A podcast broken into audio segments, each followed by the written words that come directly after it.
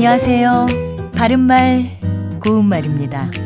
오늘은 여러분께 퀴즈 하나 내드리면서 시작합니다. 이 산토끼의 반대말이 뭐라고 생각하세요? 집토끼!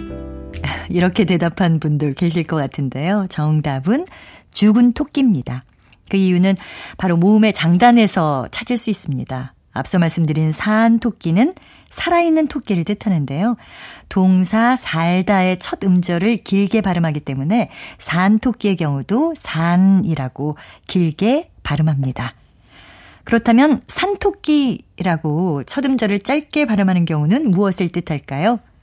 이때는 우리가 많이 부르는 동요의 제목인 산토끼를 의미하기도 하고요. 돈을 주고 사온 토끼를 뜻하기도 합니다. 산이나 숲속에 야생하는 토끼를 가리키는 산토끼에서 산은 짧게 발음하기 때문에 산토끼 이렇게 짧게 발음하고요. 동사 사다 역시 첫 음절을 짧게 발음하니까 돈을 주고 사온 토끼 역시 산토끼라고 짧게 발음합니다. 이같이 한글로 쓸 때 글자 자체의 형태는 같아도 모음의 길이는 다른 경우가 적지 않습니다.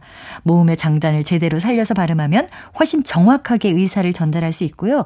알아듣기에도 분명 더 편합니다.